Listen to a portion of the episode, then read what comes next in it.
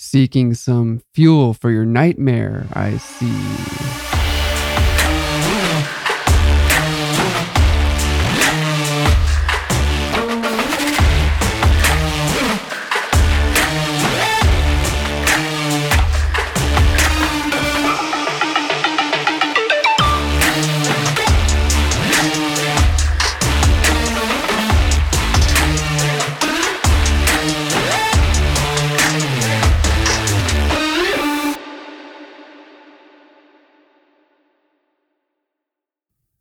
A couple of months ago, I began my classes at Chico State University. As I was preparing for my freshman year, I was able to find everything that I needed, except for a laptop.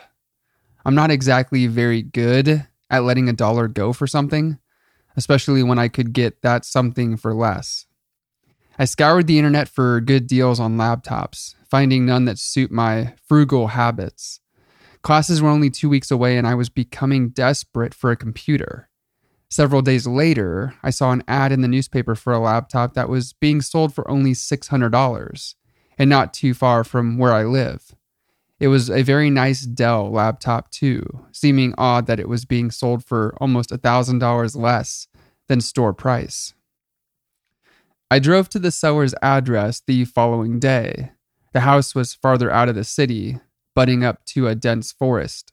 Outside of the house was an old Chevrolet and a mess of old signs and other various vintage looking items. I rang the doorbell and a thin man in a flannel jacket came to the door. When I asked about the laptop, he looked almost relieved and told me he was ready to sell it immediately. Luckily, I came with cash in hand, and after proof of good condition, I went home with a new computer. Excited to have my first self bought laptop, I powered it up and began uploading my own programs and applications onto it. Upon searching the hard drive, I found a folder hidden away on it, which was odd because the man selling it told me that the memory was wiped clean and ready for a fresh start. The folder was titled 91710, presumably a date. I opened the folder, revealing six videos and three pictures curiosity got the best of me and I decided to watch the videos. The first video was simply titled 001. The video was shot from a shaky camcorder inside of a vehicle, recording a woman walking out of a bar and getting into her car at night. After a couple of seconds, the woman drove off, and almost immediately, the person recording the video began to drive after her. The video ended after 24 seconds. It almost seemed like the cameraman had been waiting for the woman for a while. Come to think of it, I wasn't too alarmed by this at the time, just a little unsettled. I opened the next video file titled 002. I assumed that this was the next part of the first video. My assumption was right, as it began with the camera on top of the console facing out of the windshield. It was raining now, leading me to believe that this was a short while after the first video ended. I could barely make out that the vehicle two cars ahead of this one was the same car that the woman at the bar left in. This went on for an unsettling 47 seconds before the camera cuts out. I began to get a little nervous, fearing that this might take a turn for the worst. But, as if I was watching a television show, I wanted to see where this was headed. Not totally concerned yet, I decided to press on. The third video was, of course, titled 003. This was the one that got me officially concerned. The clip began from the same shaky hands as the first clip, it was now pouring rain outside of the car, and I could barely make out a figure in a fur coat with an umbrella walking to the front door of a house. I could only assume who this person was and whose house this belonged to. The figure entered the house and closed the door. The following stillness greatly unnerved me. The only thing that could be heard was the sound of rain dumping on top of the car. After roughly two minutes of this nerve wracking nothingness, the lights inside of the house cut out. Another minute or so went by before the camera was placed onto the console again and the sound of a person exiting the car broke the stillness. After the car door quietly closed, another figure, this time hooded, could be seen walking towards the house. I began to feel a knot tightening in the bottom of my stomach as the stranger walked around to the back of the house. Whoever this person was, they definitely weren't supposed to be there. After another couple of seconds, the lights to the outside of the house cut out. It was pitch black, and only the rain alerted me that the camera was still rolling. The video ended after about nine minutes of rain and darkness. I was now pretty sure that this was not an innocent little project or anything of that nature, and I began to feel stupid for not checking this laptop seller's credibility. Was this person stalking the woman the same person that I met with earlier? Throughout the whole experience, I had a dormant thought in the back of my head to call the police, but I wasn't ready to just yet. Reluctantly, now I began the fourth video, 004. It was dark again, but the rain had stopped, and I was left with only silence. Not long after the clip began, I could make out the sound of footsteps on gravel, getting louder as someone was approaching the vehicle. The car door opened and the dome light was turned on, and I could tell that the camera was now on the floor of the car, pointing up towards the roof. I heard some fumbling in the background, and suddenly a thump sounded from the back of the truck. An arm abruptly obstructed the camera's view, and a large tarp could be seen being pulled out from the car. I had only one scenario running through my head, and I hoped that it wasn't true.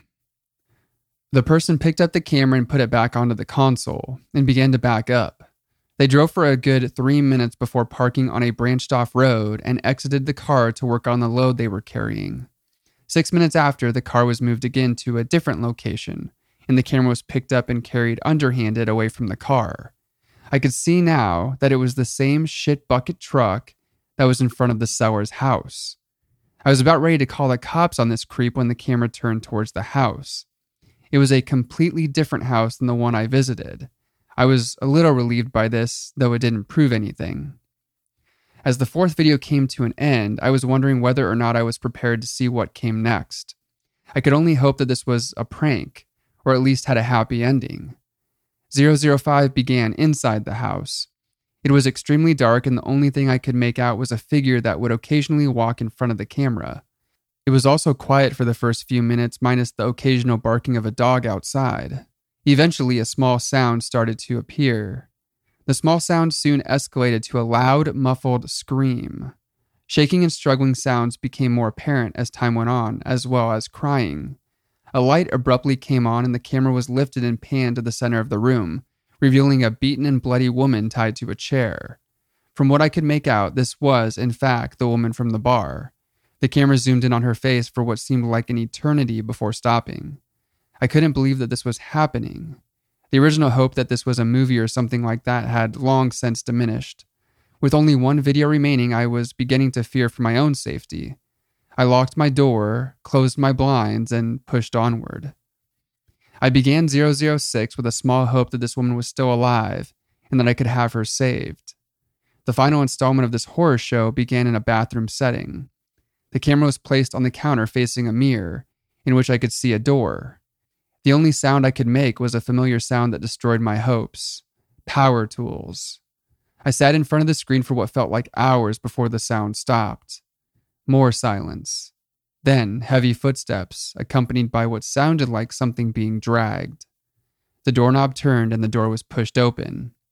Out of the darkness of the rest of the house appeared a middle aged woman dressed in what I can only describe as lab attire, sporting a respirator and a pair of long rubber gloves.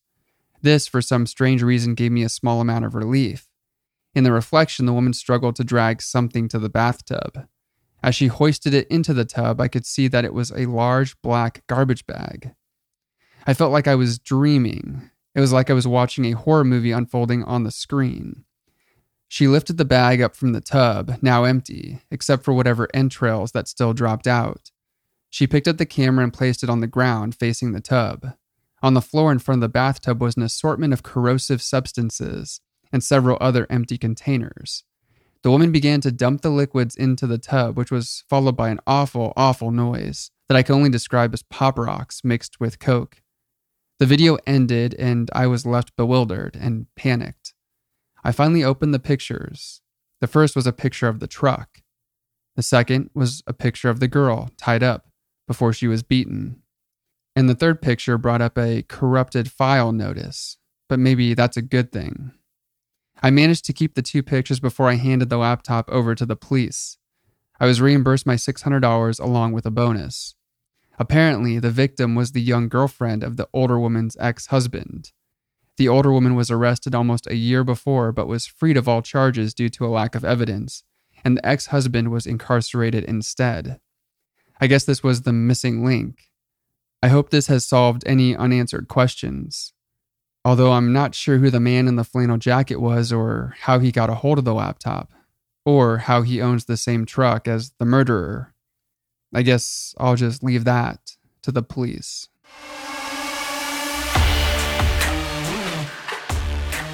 If you enjoyed this episode of the podcast, make sure you leave a five star review. We do appreciate it, and we will see you again next time on Nightmare Fuel.